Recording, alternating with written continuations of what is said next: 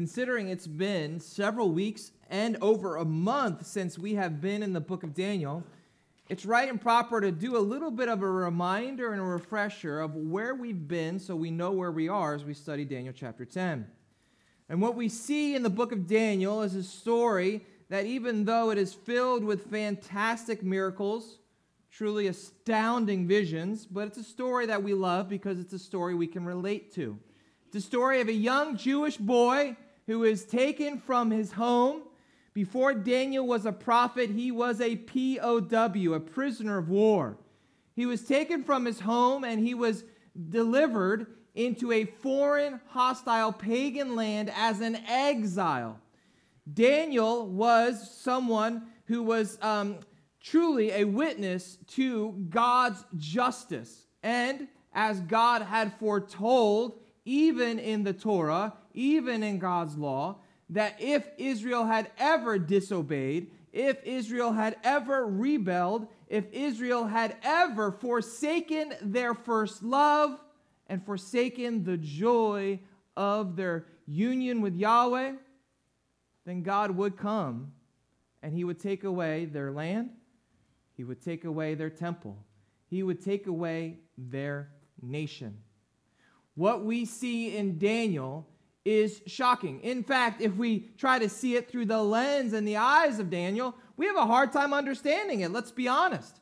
We really don't have a category for this. I mean, to a certain degree, we all could understand and try to relate. What if a foreign enemy came in and they attacked us, they attacked the United States, but specifically, they attacked our homes here along the Jersey Shore. And then, yes, we were taken from our home, from our security, from our national identity, and we are placed in a hostile land. We are placed in a place where people would constantly be trying to kill us. And what does it mean to be faithful in that hostile pagan land to the God who still reigns? who still sits on his throne. And that's why we have seen in Daniel this important truth. And I'll go as slow as I can. God's promises remain intact even when God's people are not in the promised land. Right? God's promises remain intact even when God's people are not in the promised land. And that's why we've seen miracles, haven't we not? As we've studied Daniel, we've seen miracles. I mean, a lot of the stories are stories that you grew up hearing about, right? Daniel's three friends in the fiery furnace, Daniel thrown into the lion's den, Daniel seeing visions, and Daniel being in a place of influence where he is able to be a witness to Yahweh that Israel has not seen for generations. This is how our God works. You see, as soon as we trust in our traditions, as soon as we trust in anything external to that worship that union with God, then they become idols. And yes, God loves us enough to save us from ourselves and sometimes, listen, from our religion. And this is what has happened. But now, as we come from Daniel chapter 1, Daniel chapter 3, the fiery furnace, Daniel chapter 6, the lion's den, here we are in Daniel chapter 10. And the second half of the book of Daniel is really focused on the visions of Daniel the dreams of Daniel. So that's why the chronology doesn't really line up because it's approaching it from a different vantage point. When we pick up the story here in Daniel chapter 10, we are back in the reign and the time of Cyrus at the beginning of his rule and of his reign. Let's look at it, shall we? Daniel chapter 10, verse 1. Everyone excited to read God's word? Yes. Praise God. In the third year of Cyrus, king of Persia, a word was revealed to Daniel, whose name was Belteshazzar. And the word was true, and it was, take note of this, a great conflict. And he understood the word and had understanding of the vision. Verse 2 In those days, I, Daniel, was mourning for three weeks. I ate no delicacies, no meat, no meat or wine entered my mouth nor did I anoint myself at all for the full three weeks.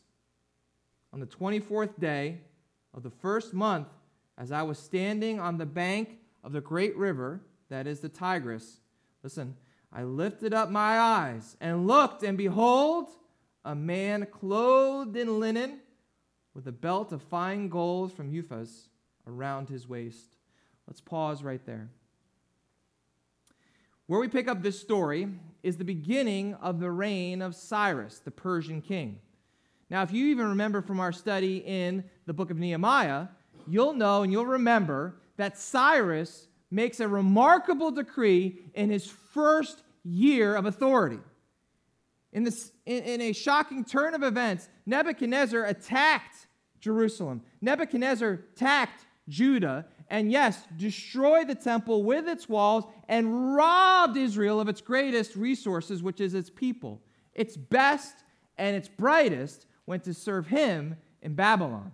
Cyrus flips the script and he sends back a remnant of Jews to go live in their homeland, to rebuild their temple, and to fortify their walls. So, this is a couple years after that, which is very, very significant because I think this is part of the reason that Daniel's so distraught. But also, this is right around the beginning of a new calendar year. This is right after Passover, right? This is the beginning of the year, like he said. And Daniel is partaking in a three week fast. Three weeks of no delicacies, no fine foods, no meats, no wines, nothing that would give him physical joy. He's fasting. Why? Because he's mourning. And why is Daniel mourning?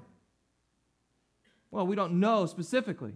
It could be that Daniel is mourning because he's not with his people in the home and the land of his people. I mean, envision this, right? You're a young man, you get taken from your home, you're now in exile. God delivers you from all of these different perils. God is faithful, and now, amazingly, this new king says, All right, many of you Jews can go home. But it would seem, except for you, except for you, Daniel. Daniel, you have to stay.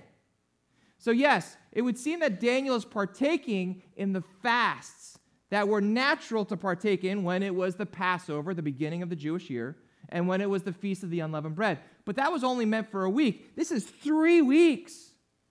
You see, this is a fasting and this is a mourning that's bigger than just a superficial obedience to religious tradition really understands. Because today we fast, right? Some of us, we come from traditions where we fast like candy or coffee during Lent, right? But that's a very limited season. No, there's something truly guttural. There's something truly deep about what's going on in Daniel's soul that he is extending the duration. And it's not just fasting from unleavened bread, it's not just fasting from what the Torah requires. No, he's fasting from all these other things. It could be that, yes, he is lamenting the fact that he is not with his people in his home, to see with his own two eyes the temple rebuilt, to see with his own two eyes the wall being rebuilt. That would lead us to be sad, would it not, friends?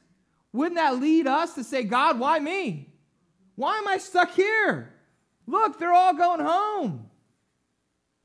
It's because his calling was to stay, his calling was to remain. God had been faithful. God is requiring Daniel to be faithful in the calling that he was in. What we see here is Daniel doing something truly astounding. You ready? This is really, really helpful. Daniel is praying for a blessing that he'll never see. Daniel is praying for a blessing for God's people that he himself will never experience, never see, and never get to actually enjoy. How often, and myself included, are my prayers about what I hope to see? My prayers about what I hope to experience? My prayers about what I hope to enjoy? No. Daniel's praying for the glory of God and for the good of God's people, even if he doesn't get to enjoy its blessing. But I believe that's only part of what's going on here. Because I think the rest of the chapter really informs what this great conflict is. He talked about this at this the second half of verse 1. He said, "The word was true and it was a what? Great conflict. There's no mention really of the remnant returning to Israel. There's no mention of the walls being rebuilt. There's no mention necessarily of the temple being rebuilt. So, what's the conflict? So, what you're about to see in the book of Daniel, chapter 10, is the whole physical reality that we spend every waking minute completely encompassed in, pulled back, and the spiritual realm is revealed. And yes, there's a conflict. Yes, there's a battle. Yes, there's a war. And that's when he gets this vision. And this vision is very significant, not only for Daniel chapter 10, but even for the New Testament and even for the book of Revelation. He has a vision as he lifts up his eyes in verse 10. He looks, he beholds a man clothed in linen. I'm in verse 5 with a belt of fine gold from Uphaz around his waist. Now I'm in verse 6. His body was like beryl, his face like the appearance of lightning, his eyes like flaming torches, his arms and his legs like the gleam of burnished bronze, and the sound of his words like the sound of a multitude. My goodness, who is this person? Verse 7 And I, Daniel, alone saw the vision, for the men who were with me did not see the vision, but a great trembling fell upon them and they fled to hide themselves. So I was left alone and saw the great vision, and no strength was left in me. My radiant appearance was fearfully changed, and I retained no strength. Then I heard the sound of his words, and I heard the sound of his words. I fell on, on my face in deep sleep with my face to the ground. Okay, Remember during Christmas Eve, we talked about the uh, great Christmas carol, What Child Is This? So it's kind of the same principle. What heavenly being is this? I would submit to you, and there's many different people that have different opinions. There's, there's a good portion of people that think this is just an angel. But I think when you take this revelation here in Daniel, this vision in Daniel, and you overlay it with Revelation chapter 1, I believe this is none other than a Christophany. Can everyone say Christophany? Don't you feel smarter? That means a pre incarnate vision of Jesus Christ. What do I mean by that? Well, if you take Daniel chapter 1 and Revelation, Daniel chapter 10 and Revelation chapter 1, and you overlay them, you see that this man is, both of these men are clothed in white robes, which suggests priestly garb. They both have a gold belt which suggests kingly appearance. They both have blazing eyes, they both have bronze skin, and they both have roaring voices, and those are all the signs of supernatural traits. Clearly, this is no man. Is it an angel? Could be. But I believe its similarity to Jesus is so astounding that this is none other than a vision of Christ himself. And that's why later on, Daniel will say, My Lord, who am I to speak to you? He doesn't refer to angels as his Lord. No, this is his Lord, Jesus Christ. So we see Jesus here speaking and revealing himself to Daniel. How many of us know and understand that there's a spiritual reality beyond our physical vision? Do we get that? Like, like, why is life so hard? Let me say this. Why is getting to church so hard? Like, we show up on time to our work, right? Do we not? I'm not making eye contact with anybody right now. like, kids get on the bus on time. Why is it so hard to get them out of bed on Sunday morning? Why is it so hard to pray and to focus? Why is it so hard to share our faith? Why is it so hard to share the gospel? Like, if you talk to a pastor or an evangelist, right, and they give a message, and by the way, what, is it physically? It's me standing in front of you behind a wooden thing with a book, talking. But there's something exhausting about it. Why? Because it's not just physical. There's a spiritual battle happening in Daniel chapter 10, and I hope everyone hears me. There's a spiritual battle happening even now. Even now. In a way that we can't see. There's forces at work vying for your devotion, your affection, and for the lives of you and your family. It's just what the Bible teaches. I like how one author puts it Abraham Kuyper, a statesman and a theologian. He said this If once the curtain were pulled back and the spiritual world behind it came into view, it would expose to our spiritual vision a struggle, listen, so intense, so convulsive, sweeping everything within its range, that the fiercest battle on earth would seem, by comparison, a mere game. Not here, but up there, that is where the real conflict is being waged. And we thought life in America was just a playground, right? Like, seriously, like we work hard, we get stuff, we play with stuff, and then we die. Oh, this explains why marriage can be so hard, right? What God has brought together, let no man or demon tear asunder. What God wants to do and what God will do in his sovereign will, the enemy wants to destroy and divide, deceive and distract. I don't know how many of you have ever gone on a road trip with little children. Perhaps you're a parent, perhaps you were a parent.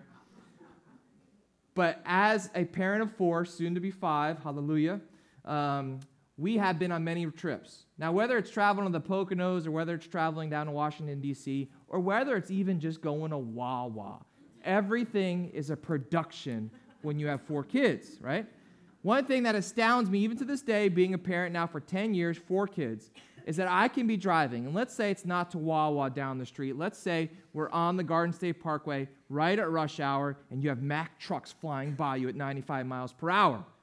I could be driving, and my four kids have no awareness of what daddy's doing. So much so that they'll ask me, for example, to climb in the back and to put their shoes on, to fix their seatbelt, to make them a sandwich. Like, don't you see what I'm doing here? Traveling 70, 75 miles per hour. Got to get there on time. They have no idea how dangerous the open road can be. They have no idea, no awareness of the threats that are around them and how daddy's trying to get them home safe. It's the same thing with us as Christians, is it not? We can be deceived, and this is how C.S. Lewis puts it. He says, to a certain degree, I agree with him.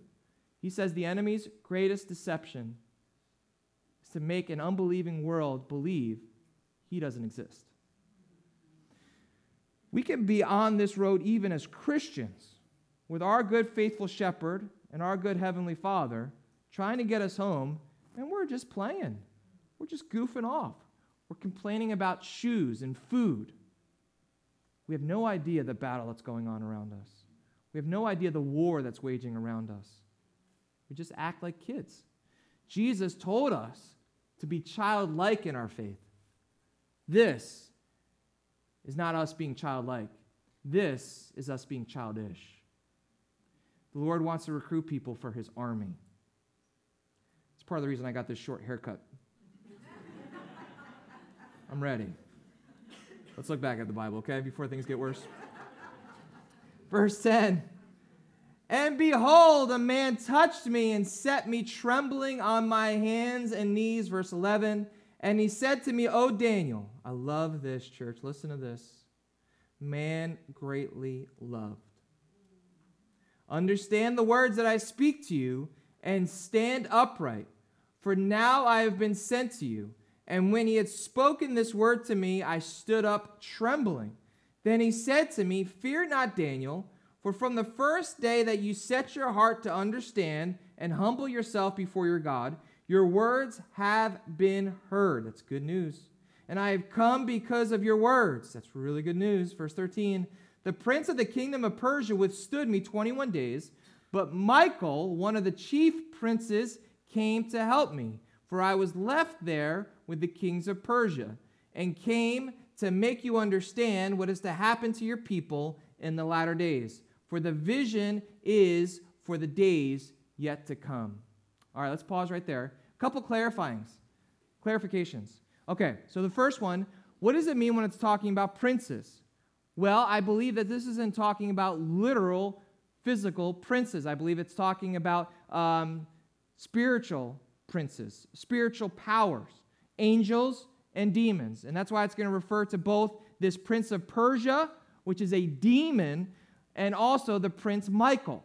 Now, if you understand anything about angelology or demonology, both angels and demons are angels. One is fallen and the other is worshiping the one true God, right? So it does make sense to a certain degree that both are considered princes. But this might be a total category change for some of us because what you're hearing right now is that national districts, God is sovereign over borders, and yes, there are specific angels assigned to nations. Crazy, right? Not only that, there's demons that are trying to attack and that are embedded in specific nations. So much so that now this person is talking and saying, I was in conflict, I was in battle for these weeks with this prince of Persia, who is a demon focused on destroying the truth of God's word in Persia. Okay, so the vision was of Jesus. I believe that. I think that's accurate. But this word, this message, I believe is from an angel. And that helps us to understand listen, if it was Jesus, no angel is stopping Jesus, right? Doesn't matter if you're the prince of Persia, doesn't matter if you're the prince of anything. Nothing stopping the prince of peace. So I believe it's a vision of Jesus, okay? And then I also believe that it's an angel, probably the angel Gabriel, that's now speaking to him and encouraging him. And this helps us make sense of previous chapters in the book of Daniel. If you remember Daniel, in the fiery furnace, there was Shadrach, Meshach, and Abednego, and then God, it would seem, delivered them. There was a fourth person in the fiery furnace described as what? Similar to a son of God.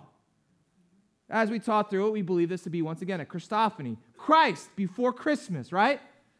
But then as we get to the uh, to the lion's den with Daniel, it doesn't describe him as a son of God or as a son of man, but as an angel. So it would seem that the same Son of God that was in the fiery furnace reveals himself to Daniel, and the same angel that was with Daniel in the lion's den is now speaking to him. And it would seem there's even a third angel, Michael, who is the chief angel, the archangel, who came alongside Gabriel to do battle. Everybody tracking? We having fun learning the Bible today? The Bible should encourage us about this difficult balance is that God is victorious, right? We need to remember this. We don't pray for victory, we pray from victory, especially on this side of the cross, the new covenant. Satan, sin, and death defeated once for all, forever because of Christ. Amen? Amen? Okay. Does that mean we belittle and are naive about the attack of devils and demons? Definitely not. John Piper put it like this very, very helpful quote. He said, Don't be presumptuous as though demons are weak, but don't be anxious as well as though demons are stronger than Jesus. Get that? Ephesians chapter 6 puts it like this Finally, be strong in the Lord and the strength of his might. Put on the whole armor of God that you may be able to what? Stand against the schemes of the devil. What did the angel do? The angel came, touched him, and then helped him stand up, right? Stand up. So you could stand up against the schemes of the devil. For we do not wrestle against flesh and blood, but against the rulers, against the authorities, against the cosmic powers over this present darkness, against the spiritual forces of evil in the heavenly places. Do we believe that? Then perhaps when we're in the middle of fighting with our spouses, we should look around and say, oh my goodness, what is going on here? Because we say we believe at a church. But when we are truly, truly about to lose hope in our relationships with our loved ones, it's almost as if we're fighting like atheists. We're practical atheists. We believe in God, we sing songs to God, we say yes and amen at church. But when conflict comes, we forget where the real fight belongs. We forget the power of prayer to win those battles. I like how E.M. Bounds put it. He said, The church is looking for better methods, God is looking for better men. Men of prayer, men devoted to fasting. I like how one missionary put it. He said this in broken English. It's broken English, but it's not broken theology. He said this much prayer, much power. No prayer, no power. Better than a lot of sermons that I've heard in perfect English. We need to be a people of prayer, and then that's when the angel hears us and the angel is sent to us. And of course, now we have the revelation of Christ. He's interceding for us himself, risen and reigning at the Father's side. Verse 15, all eyes back on Scripture. When he had spoken to me according to these words, I turned my face toward the ground and was mute. Now, this is once again, uh, I believe it's going from the angel back to Christ. Verse 16. And behold, one in the likeness of the children of man. It's a very significant title. Touched my lips. Then I opened my mouth and spoke. I said to him who stood before me, Oh my, what's the word used? Lord, by reason of the vision pains have come upon me, and I retain no strength. How can my Lord's servant talk with my Lord? For no strength remains in me, and no breath is left in me. Has anyone ever felt in the midst of life's conflicts that you are without strength? That's where Christ meets us. Like, church, friends, listen. His office is at the end of your rope. It's in our weakness that he is strong, right? It's in our weakness where we are overwhelmed with the strength of God. I believe this to be Christ once again. As Pastor Ryan taught so well several weeks ago, the Son of Man was one of Jesus' favorite titles. It was a prophetic title, and that Jesus clearly and proudly used of himself. Daniel refers to this person as his Lord. I believe this is none other than Christ, and Christ strengthens him. I love how Isaiah talks about this. Isaiah chapter 54, verse 17, talking about strength in the midst of spiritual conflict. He said this No weapon. Oh, this is good news. I don't know if you're ready for this one. Okay, good. No weapon that is formed against you will prosper and every tongue that accuses you in judgment you will condemn. This is the heritage of the servants of the Lord, and their vindication is from me, declares the Lord. No weapon that's formed against you will prosper. Zechariah 4, verse 6 says this Not by might nor by power, but what? By my spirit, says the Lord of hosts. 1 John chapter 4, verse 4 says, you are from God, little children, and you have overcome them. Why? Because greater is he who is in you than he who is in the world. Greater is he who is in you than he who is in the world. This is how we understand the new covenant. God doesn't just give us a word, but God, the word, comes and dwells in us. Christ in us, union, unified, born again, with Christ, hallelujah, forever. As we pick up the end of this story, what Daniel really needed to know was not only that God was in control, that God was at work, but truly that God loved him. Verse 18. Again, having the appearance of a man, again, one having the appearance of a man touched me and strengthened me, and he said, O man, what does it say? Greatly loved. Fear not. Peace be with you. Be strong and of good courage. And as he spoke to me, I was strengthened and said, Let my Lord speak, for you have strengthened me. Then he said, Do you know why I have come to you? But now I will return to fight against the prince of Persia. And when I go out, behold, the prince of Greece will come. But I will tell you what is inscribed in the book of truth. There is no one who contends by my side against these except Michael, your prince. There's a lot there. But here's the big idea we're not alone, okay? If we could put ourselves in Daniel's position, he has a new ruler, a new emperor with all kinds of new challenges and new conflicts, things that could easily take his life. So, listen, he is surrounded by enemies. And what is this message from the Lord? You know what he's also surrounded by? God himself. When we feel like we're surrounded by enemies, what we should be reminded of is that we are surrounded by God himself. That he is our advocate, he is our avenger, he is the one who battles for us. We, as he told the, the people who are making their exodus from Egypt, we just need to be still. He goes before us, right? And then this message, three different messages, three different personal contacts with three different communications. What was it? It was here. It's very, very clear. It's fear not, have peace, and be strong. All of that is rooted in this one simple, powerful truth. What's that? It's that you're loved, greatly loved. It's at this point, it's at this time that yes, we can say yes and amen to spiritual conflict and forget it, but I think this is even a more desperate need. We could say yes and amen that we're loved, but not truly believe it, not truly allow it to sink down into our hearts. Why? Because we still think that God's love for us is based on our performance for Him. God loves us, not necessarily because you're lovable. Some of us, we're not. God loves us because that's who He is. God loves us because God is love. John Owen put it like this He said this The greatest sorrow and burden you can lay upon the Father, the greatest unkindness you can do to Him, is to not believe that He loves you. Jerry Bridges says, The great God, our great God, not only loves His saints, but He loves to love them. Do you believe that? So, in this season and year that's ending, and as a new year begins, remember who we're surrounded by princes and angels doing battle. Remember who loves you, none other than the Son of God and God the Son, Christ Jesus.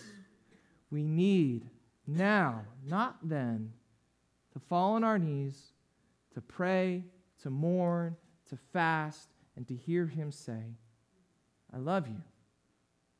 I truly, truly love you. And then when we understand that, true, lasting peace fills our hearts, and we're ready to re engage in this calling and in this battle. Amen? Let's pray.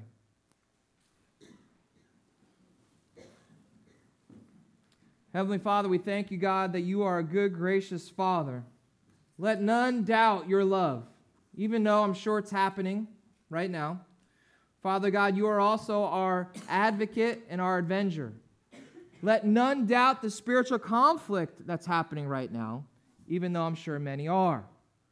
Holy Spirit, would you attend the teaching and the proclamation of your word so that your word would go forth, even as that angel did, and speak to your people? Father God, would you destroy idols? Would you bring back prodigals? Would you build up your saints for ministry, for mission, and yes, for spiritual warfare? Church, friends, it's the end of another year. These years seem to come and go so quickly. Let the end of this year be marked by humility and by repentance. Would you cry out to Him now and be honest about your need? Would you cry out to Him now and be honest about our shortcomings? Would you hear Him say that you are greatly loved? Right now, before we sing, would you talk to the Lord? Do some business with God. And allow this word this seed to be planted deep in your heart.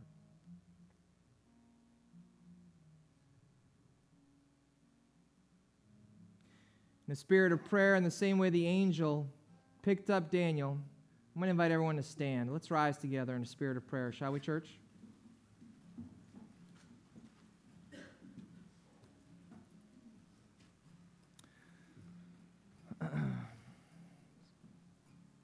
Father God, as we conclude our time together, Lord, would you raise up, would you raise up a generation here in Colts Neck of prayer warriors? Would you raise up a generation, Lord, that's not content to seek what everyone else is seeking after?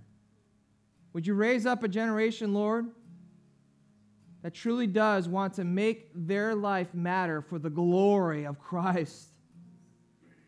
Would you do that? But even as we say yes and amen, Lord, that requires us to let go of a couple things. You see, the biggest battle is the battle for dominion in our hearts. Who's going to be king? Who's the prince? If you know it's time, at the end of this new year, the end of this year, with a new year coming, to truly relinquish control of your life, I pray you would do it now. You would surrender to a God who loves you. You would realize the battle around you. You would pick up the sword of the Spirit, the Word of God, and start loving your family, start teaching them, start sharing your faith. If you feel so led, you could pray this prayer with me. Jesus, we need you. Jesus, I need you. Forgive me of my sin. Fill me with your power.